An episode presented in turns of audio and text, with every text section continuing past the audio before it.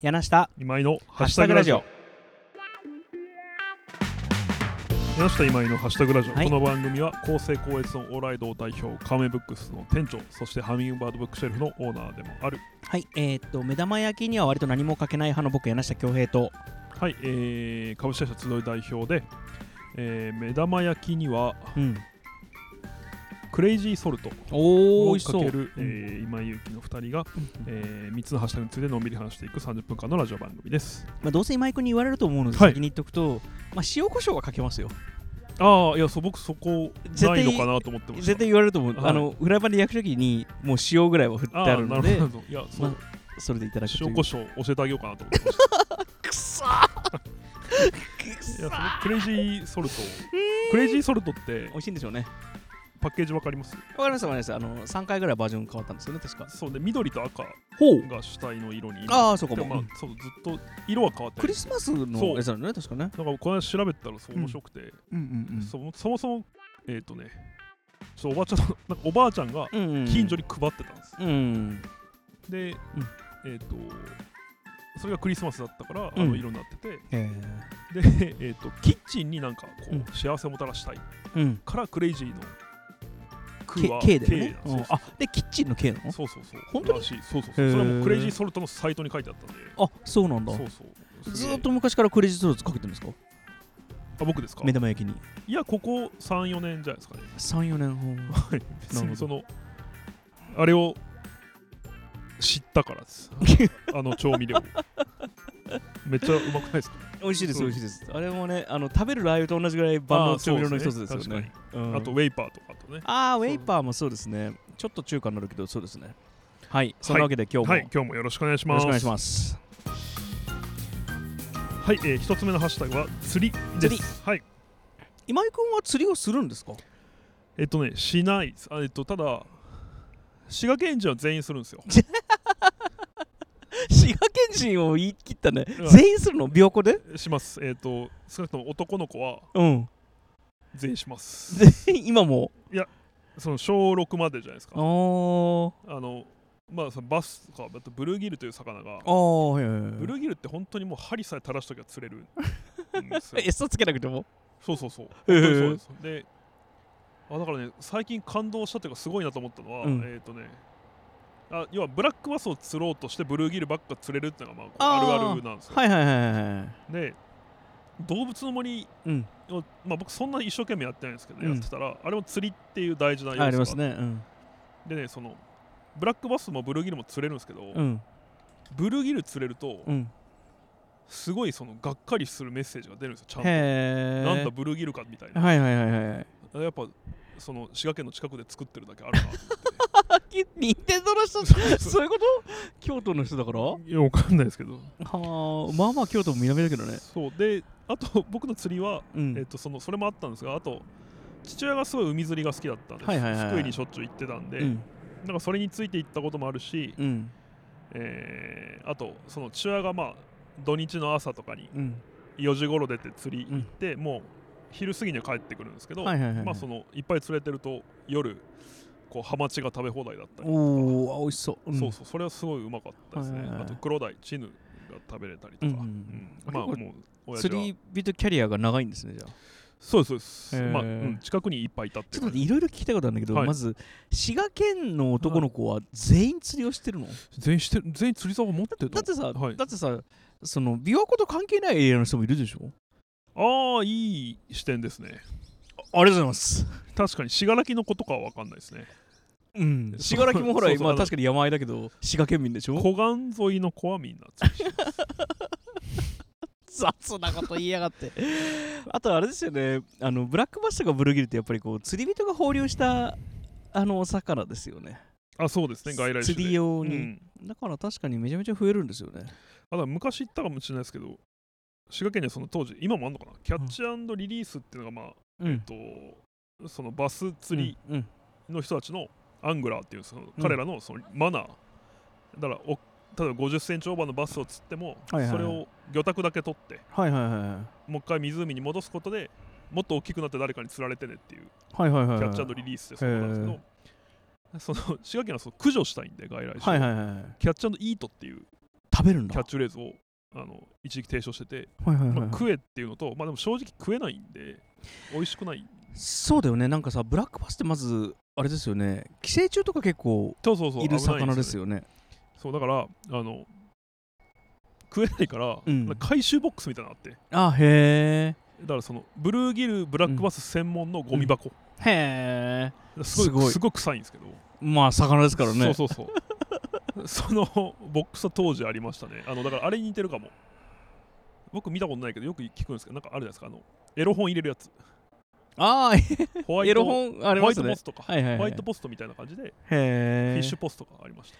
なんかあの和歌山と三重県の県境のダム湖がちょっと名前忘れたんですけどあるんですよ、はいはい。まあいっぱいあるでしょうけど、うん。あるんですよでそこに僕のなんか先輩というかもうあのおじ友達のおじさんみたいな人によく釣り連れてってもらったんですけど、そこの湖はバス料理が食わしてくれるんですよ。でへ釣ってなんか本当に鯉みたいにこう真水で飼う時期を1週間とかやっといてなんか泥抜きというかなんか身をちょっと臭くしなくしてもう寄生虫も死ぬような温度で揚げるっていうのでなんかバスまあ白身魚ですからねあそれなりにそううまかったですけどね。なんか揚げるとそうなんか えっとそうなんかブラックバスの食べ方の話になっちゃうえっと琵琶湖博物館っていう博物館がうん。く滋賀県草津市という場所にあるんですけど、うん。そこはあの名物がブラックバスのフィレオフィッシュです。へえ美味しいの？いや食べたことないです。そうなんだ。うんちょっと食べてみたいけどな。そうですね。皆さんは釣り行かれ行かれます？ありますあります。あのーさっきの以外に。はいありますありますそれこそお父ちゃんがなんか一時期釣りに凝ってた時期があってうん。でうちのお父ちゃん車が運転できないから、珍しいエンジン屋さんなのに。いやまあ運転したんですけどなんか事故ったかなんかでもうそれ以来車乗るのやめてなうちはお母ちゃんが車を運転する係だったんで、お母ちゃん釣りなんか別に何にも興味ないけど、うん。お父ちゃんが行きたいって言うからしょうがなくお母ちゃんが行って、優しい。はい。でまあお母ちゃんはその辺でなんかこうなんかしたりとかして遊んでたんですけどなんだっけなうちのお父ちゃんともうしょうもないやつしょうもないやつってお父ちゃんあれだけどなんか魚釣ってたんですよ、はい。なんか多分なんか背びれに毒があるような魚を。おーはいはいでお父ちゃんが気持ち悪くてこれが硫黄を外せないと。だからお母ちゃんに外させたんですね。うん。そしたらお母ちゃんがなんかこう刺されてめっちゃ痛がってるんですよ。はいはいでそのお母ちゃんを、まあ、しばらく大丈夫だろうと思ってなんか20分ぐらいほっといてずっと釣りをしてたらしいんですね、それがいまだに夫婦喧嘩の種になってるみたいな。あん時あん時あんたは。私のこと見捨てて。ずっと釣りやってたよね。でえお母さんも今手がなかったり あるありますよありますよ。ありますよそれ。あります。何言ってるんですか？まあありますよあります なんかそうオニカサゴとかね危ないああそうでもそういうやつかもしれない。なんか地べたで、あと本当にアジとかはねあのーなんか簡単な仕掛けでバサバサってちっちゃな工事が釣れたりするし。釣りはねなんかね、興味はあるっちゃあるんですよね。はいはいはい。その調理も含めてやったらすごい楽しそうだなああそれこそね矢口隆夫さんじゃないけど釣りバカにしてねごめん釣り吉三平だ。うん。あの世界楽しいですよね。技ををで釣るなんか川魚とかねすごい楽しいですよねやっぱり。うんなんか友釣りとかねいろいろあります。あああゆね。あーあゆもやってみたいな。釣りまたじゃあ行きましょはい。釣り行きえ行く行く？今井君と？う行きまじゃあ船の上で取ります？これ。あ船船釣りもいいね。何釣り行く？行くとしたら。でもほらとりあえず東京湾から船出てさ、はい。釣るのもありじゃん、はい。山に行って川魚釣るのもありじゃん。でこう湖岸からさ湖岸？なんていうの？海あはい。で。僕一番興味あるのはうん。これもう言っといて行くのめんどくさいうんから、うん。ずっと尻込みしてるんですけどイカ釣りです、イカ釣り？イカ釣りはめちゃくちゃその光に集まってくるから。そうだよね船を高校とね、うん。電球つけて照らして、そこにこう寄せていく？えイカ釣りってプロ以外もできるの？あじゃあイカ釣り漁船その乗れ乗れますよ。あそうなんだ、はい。えイカ釣り行く？行きましょうか。どこにあるの？イカ釣いやりって？ど結構なんか松本慎介って番組で行ってたんで多分簡単に行けるへえ分かった、はい、じゃあイカ釣りイカ釣りではい。きましょう、はい、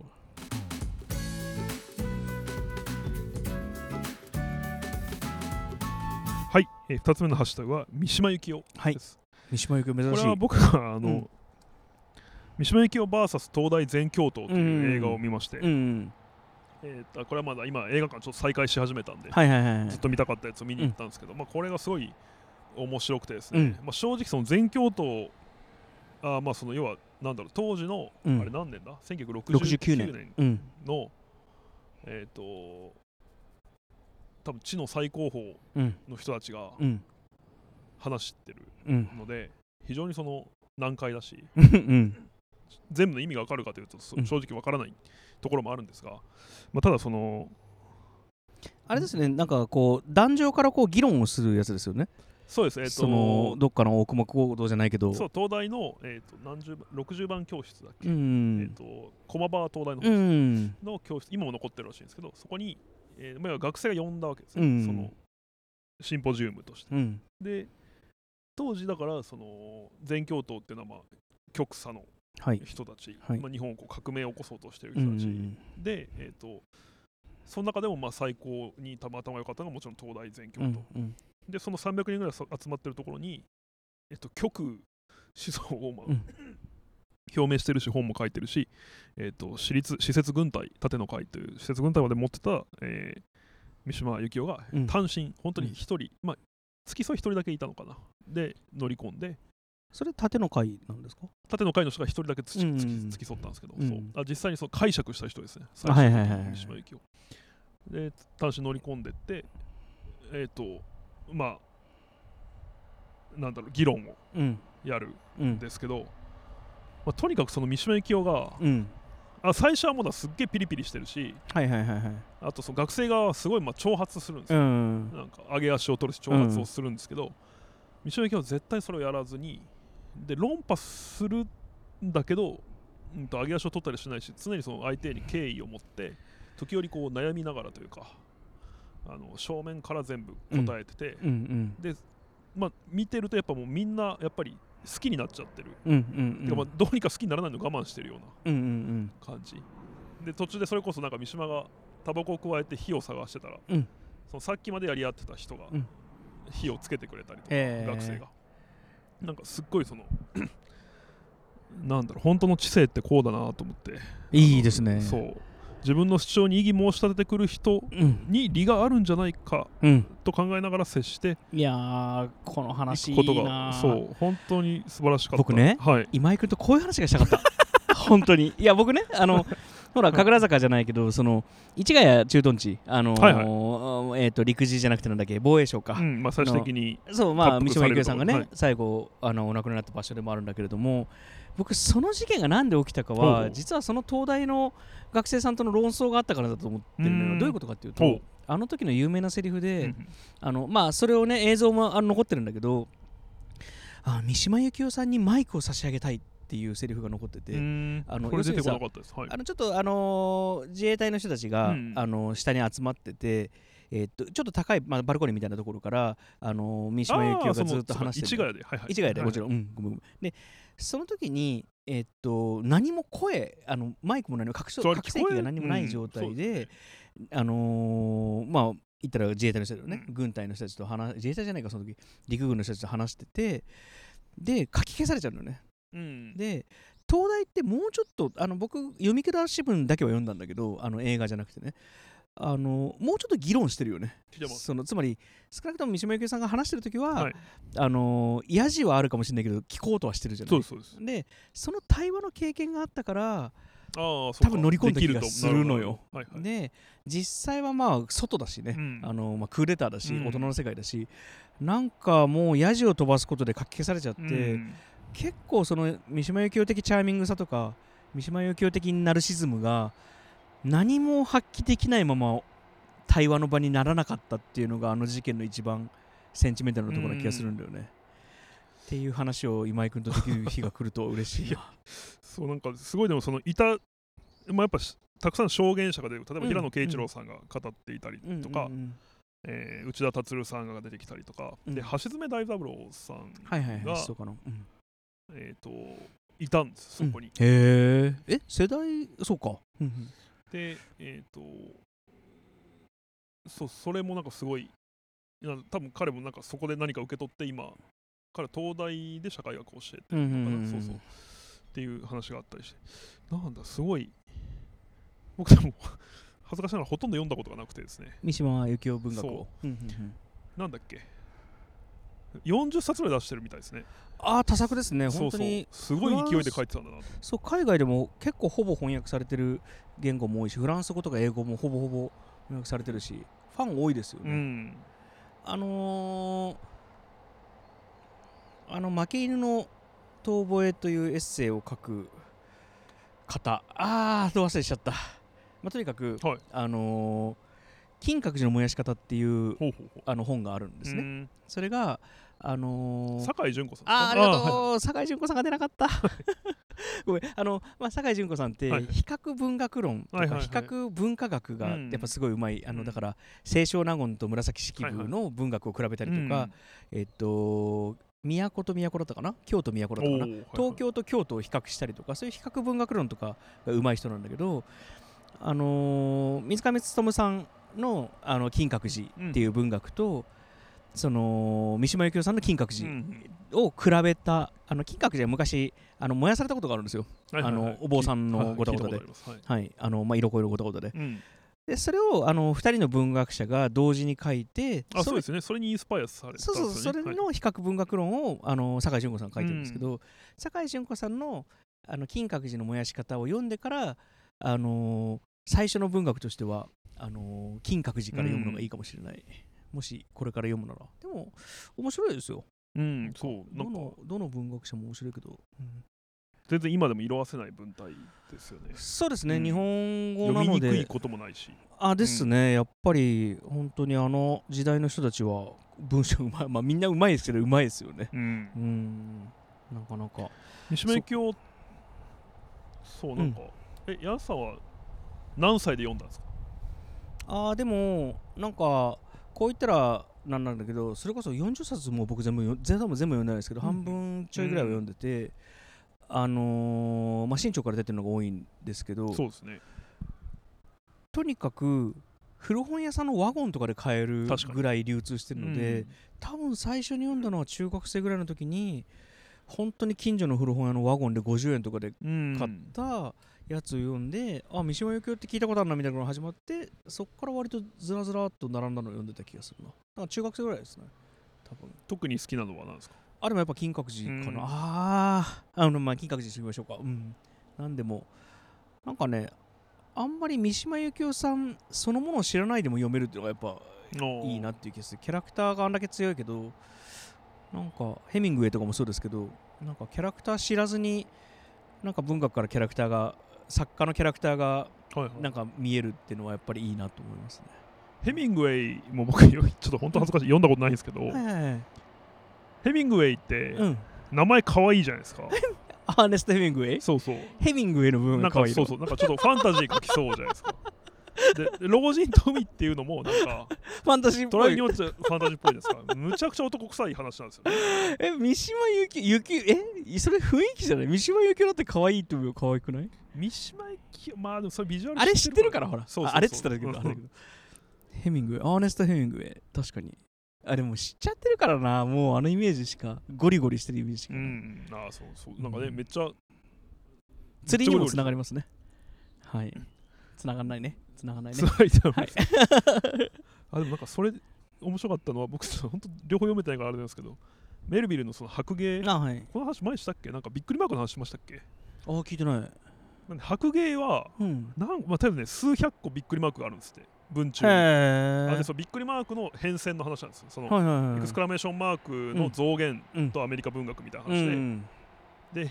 老人と海はなんか2回しか出ないんですってはいはいはいはいはい。ぐらいそのなんかあの時期はなんか女が使うものみたいなびっくりマークになってたへんですよそうそうえ。それなんかネットリックスのねエクスクラメーションマークのドキュメンタリーがあるんでえー、面白いそう。後でよかったら紹介します星新一さんは使わなかったんだよね。ああ本当確かにそうかも焼くもの見たこと使わないんだよね。甘だれ耳だれは絶対使わない。うんだから、筒井さんは結構使いますねああ、使いますね。うんだから、夢枕漠さんとか筒井康隆さんとかは、なんだろう、パスティッシュじゃないけど、なんかこう、文字組みとかで遊ぶみたいな文学の時代を経た人だから、そういうのもあるかもしれないですね。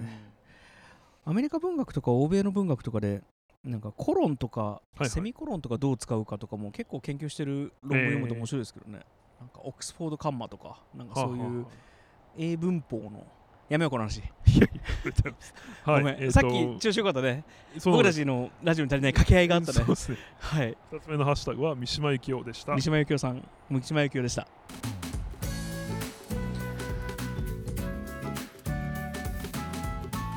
はい、えー、3つ目のハッシュタグははい。怪我です。怪我ね。はい。これはお便りが来てますね。ラジオネームさかなさん。柳下さん今井さんはじめまして。はじめまして。ああこれそうか。僕の知ってる魚さんではない、えっと、僕は昨日自転車でこけました。人混みだったので恥ずかしくて逃げるようにしてその場を去りました。少し離れて足を見るとズボンに穴が開いていて膝から血がにじんでいました。らかわいそう。大人になって久しぶりに怪我をしました。子供の頃にはあんなに怪我をしたのに大人になると怪我をしなくなったとふと思いました。うん。お二人は一番最近いつ怪我をしましたか、そしてそれはどんな怪我ですか？うん。魚さん久々に怪我したんですね、うん、ちょっとチャレンジが足りないかな？怪お前我初めましてね 怪我？い怪我をするっていうのはチャレンジをしてるってことなんだ。やでもやっぱその無茶してるんじゃないですか？ちょっと今井君の怪我聞かせてよじゃあその。あそうチャレンジ精神あふれる今井君の。いや僕ね怪我何かな最近したの。えっ、とね今寝違えてます。怪我じゃないえし怪我じゃないチャレンジもしてないじゃん。寝違いは怪我じゃないんですか？で違いは怪我に入んないよ。え入んない入んない。入んないですか？チャレンジしてない。病気？でもないけどあそういうことか、はい。広いジャンルで言うとなんかブリーチにもそんなやりとりあったな。怪我？疾患。しあーそっか。疾患にしましょう。怪我って汚れから来てるんですか？ではないのか。関係あんのかな？ちょっと一回語源の話よりもまあやめましょうか。チャレンジの話とはい。怪我、関係あるのかな？あるかもしれないね、怪我はしました最近。怪我は僕チャレンジしてるんでしましたよ。えーっとまあこう傷。2つ一番目立つのは足の甲に友達のバイクをあのーなんかし直したいみたいなこと言ってたのが、うん。それをこう手伝ってる時にそのバイクがこうずるっと滑ってそのなんていうのカウルのところが足をこう踏み潰しながら引っ掛けていってはいはい。それでズリってなったのがうん。まあ一つとはいはい。あとあの右ひ左手の小指を包丁で人参切ってたらえうちのお母ちゃんがねあの大体正しいこと言う立派な人なんだけど、なんかいくつか納得いかないことあってそのうちの一つが包丁は切れない方がいいっていうのよ。なぜなら指を切った時に指を切らないからっていうのね。はいはいはい。でほんいやいまだにね僕それやっぱ違うなと思ったのよ今回。指切った時に。僕ほぼほぼ指切ったの初めてなんだけどうん。包丁で、なんかね自分の使ってる包丁が全然切れなくて、はいはい。これさすがに研がないとダメかなって思ってる時にこう小指がこうちょっと内側に回り込んでそのまま包丁がズカッといったのよ。で2ミリぐらい小指の先を爪側じゃなくて腹側からグッといっちゃったから、うわーってなったけど、まあ、そんな痛みよりももうとりあえずもう包帯というか絆創膏でぐるぐる巻きにして、まあ、23日で治ったんですけどやっぱ切れる包丁だったらこんなミスしないもんね。なんかそもそも指切らない気がするから。なるほど。なんか無駄な力がかかったりしない？そうそうそうそう。だまあだからその、まあ、い家でね料理よくするようになってそれで包丁で切りましたね、うん。ほらチャレンジしてるでしょ？してますね。ありがとうございます。今井君はチャレンジしてないじゃん。いやだから寝違えてるんで。寝違えてさ寝てあるだけじゃん。今家で僕だからあれつけてますよ。何さ？なんつうんですか？あの飛行機に。ああ首枕。そうそうネックピロうん。ネックピロー。つけーてます。英語で言っただけじゃん。うん。怪我ねあとなんだろう。あの高校生の時古いな。うん。は僕一冬ずっとなんかあれ多分今も成長痛だったのかな。んか膝がダメで、はいはいはいそう冬って野球部ってずっとこう基礎トレーニングをするんですけど跳ねたり飛んだりしながら、うん一緒だな跳ねたり飛んだりであのそれを僕は全然やれなかったんですよ。へでだから体制しなかったんですけど。そうなんか何が言いたいかっていうと、えうんそれで以来膝はまあ今でもこう痛い時は痛いですね。走ったりすると。でだからなんかそれはいわゆるこう爆弾というか。それさ怪我じゃなくない？そっ疾か患じゃない？それも。古傷？傷ですらないけどまあ。ほらだからさ怪我今回は一回開くと、はいはい。最近広げるとそのはい。最近怪我をしましたか？という人に対して、はい。今井君はチャレンジをすれば怪我はしてるから、はいはい。怪我はしてるもんだと。なるほど。言った上でしてない？はい。よね？僕はしてないです。つまりチャレンジを？チャレンジをしてないのかもしれないですね。ちょっといや改めようと思いましたね。あの真顔で言ってる。そうですね。あの大学生の時はバイク乗り始めの頃とかしょっちゅうこうマフラーでうん足の、ねそうそう、うん。足をけやけどしたりしてたんで、やっぱああいうことも今足りてないなってう。いう、んバイク乗るときははい。長ズボン履こそうですね。う 危ないから。そうサンダルとかで乗ってたんで、乗るよね、はい。ことかベロベロになるよ毛ねがな。毛毛が。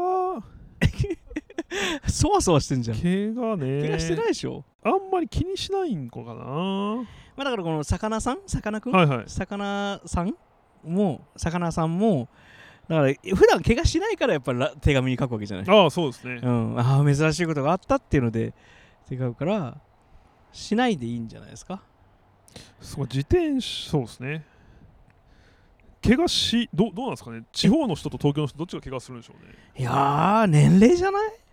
え年齢が？つまりその地方とか東京とか町とか日向とか関係なく、はい幼少期とかは自転車乗り回してて怪我するけど子供が怪我するのはその自分の目の前にある危機に対しての知識がないからなんですかね。いやどうなんだろうな。それこそなんか怪我するようにできてるじゃないですか。柔らかいし子供って。え怪我しなさそうじゃないですか？そっちの方が。あそのなんていうんですか破壊される前に折れるみたいなことですか？なんて言うんだろう。なんか子供ってよくまあまあ単純に走ってて重心もバランス上の方が高いとかはい。あるから頭が。はいはい。単純にこけやすい構造だと思うんですよねな大人よりも。あの頭身が違う分、はいはいはいだから子供ってなんかちっちゃい頃はやっぱ柔らかくできてるのかなって勝手に思ったんですけど怪我するからもう前提として、それで思ったんですけど柳さんは小さい頃からうん。含めて今まで骨を折ったことありますか、ありますあります、えーあのーそんな骨太そうなのに。スケ スケートしててあスケートね。はいはい。そうなんか子供がピャッと飛び出してきてでなんかちょっと接触したかなんかでわーってなって右手をバンとついたらそれが全体重に乗ってえ折ったっていうのが一回ありますね。でもそれぐらいかなあとはあんー、それまり右手ですか？右手でしたね。えー、それ仕事大変ですね。え？仕事。あでもでもだいぶ前ですよ。も高越者になる前。うあもうもっと前です。あー。20代の前半とかなんで。うん。僕全く骨折ったことなくて。はいはいはいはちょっと羨ましいんで。い折らなくていいじゃん。なんかその強くなるとか言うじゃないですか。お折るとーあーず治り方と場所にどこ降りたいですか？えー、迷うな なんだお前。なんだそりゃ。まあ鎖骨？え痛そうじゃん。痛そう。えでも痛たたたた。なんか生活での支障少なそうじゃないですか。いやどこもね四肢はちょっと。いやどこもい支障来るようにできてるよ。人間の体って無駄なもんないもん。えー、じゃあ耳？耳は折れないか。耳？軟骨？軟骨の骨って骨ですよね。軟骨の骨あそうそうね骨ですしだって柔らかい骨ですよね、うん確かに。どこ骨折するかって迷いますね。羨ましいでしょ。でもっと言うとさっきの強くなるって言うじゃないですかって言ったら、はいは強くしたい部分を。あ僕だってあれだよ。左手の小指の先っぽがちょっと切っただけでやっぱキーボード打つの大変だったもんねこの1週ーあそっかそっかそうですよね、絆創膏してる時にキーボード A が打てないみたいな。ああ小指だから。小指だから左の。はい。なるから。かわいそう。どこも大変だよ、強化したいそうですね難しいですね。うん、眼底？眼底？眼底骨折？が痛そううん。え眼底って目の奥ってことでしょ？目のこ下といじゃないですか？あそこを眼底っていうの？そうそうそう。あのそこじゃないです手は多分。え痛そうあでもそこかな？どっちだっけ？わかんない。そう。いやよくボクサーとかやるじゃないえなんでその真顔で自分のどこの骨を折るかを言えるの？そんなに。痛い痛いあだじゃん。から経験してないからですよ多分。あー。そう。今まで一番痛かったこと何？注射？えっとねこれ何骨折じゃないんだけどうん。要は前歯3本折れたことあるんで。え？いつ？えー、高2の2月。え今それ差し歯なの？そうです。あそうなんだ。この話してないですっけ？初めて聞いたね。水泳部の準エースの豆野くんっていうのにおられたんです 豆野くんがなんて？におられたんですけど。え殴られたの？いや違うんです。その球技大会うん。があったんですね、うん。僕野球部だったんですけど、うん。球技大会はサッカーバスケ、うん。バレーかなうん。で行われてで僕はサッカーが死ぬほど強い高校うん。だったんですよ、あ僕の行ってたとこは。うん。だからサッカーは勝ち目ないんですよ。うん。あいつら本気でやるんで。まあそうね。でえっ、とだからバスケならバスケ部そんな強くなかったのと、バスケ部に背が高いやつがあんまいないかったんで、はいはいはい。えっ、とバスケで頑張ろうと、うんああごめんなさい。言い忘れました。全部目的はモテるためなんですけど。で、うん。結構ちゃんと練習したんですよ。うん。バスケ部の副キャプテンがうちのクラスに、うん。僕仲良かったんで、うん。でそのスクリーンアウトとかリバウンドとか練習して、はいはいはい結構張り切ってうん。迎えて、うん。で僕のチームで一番背が高いのが僕だったので、うん。ジャンプボールうん。に参加したんですよ、最初の。はいはいはいで参加してでパシッてやったらこぼれ球になってん。先に、あでそのこぼれ球になったとこにその豆野君っていうのが先に追いついたのね。はいはいはい。で僕がその果敢にやっぱテンション上がってますから、うん。女子も見てるし、うん。普段男子クラスなんで。でその果敢にこうそのもう彼がボールキャッチしてるボール、うん。でこうがっつり両手で持ってるボールを取りに行こうと後ろから行ったら、はいはいはい。まあ当然なんですけどその彼はその腰を起点にくるって回ったの。ああで肘が？そう。あで肘全体重乗ったその、水泳で鍛えたうん。豆野君の肘がうん。僕の前歯3つに当たって 開始15秒ぐらいですよね。であのだからすごい不思議だったのはその、まあ、めちゃくちゃ痛かったんですけど何が起こったかわからないじゃないですか、うん。鏡見てないし、うん。あのでも面白いのはその僕ちょっと出っ歯なんですよ。だからこう上顎を舐めるとうん。ちょっと向こうに出てるのが分かるんですよ今でも、はいはいはいはい。あので歯が、うんうんこれが、ね、内側に来てる。っうわやだ痛そう。うん。ていうのが分かって。上の歯？そう。うん。上3つが。でああーって。うん。であーってそのうん。もうこんな感じでしか喋れないですね。で口から前歯をねそうそう。外に出してねうん。口から気をたわたしながら、うん。そのうずくまってたら、うん。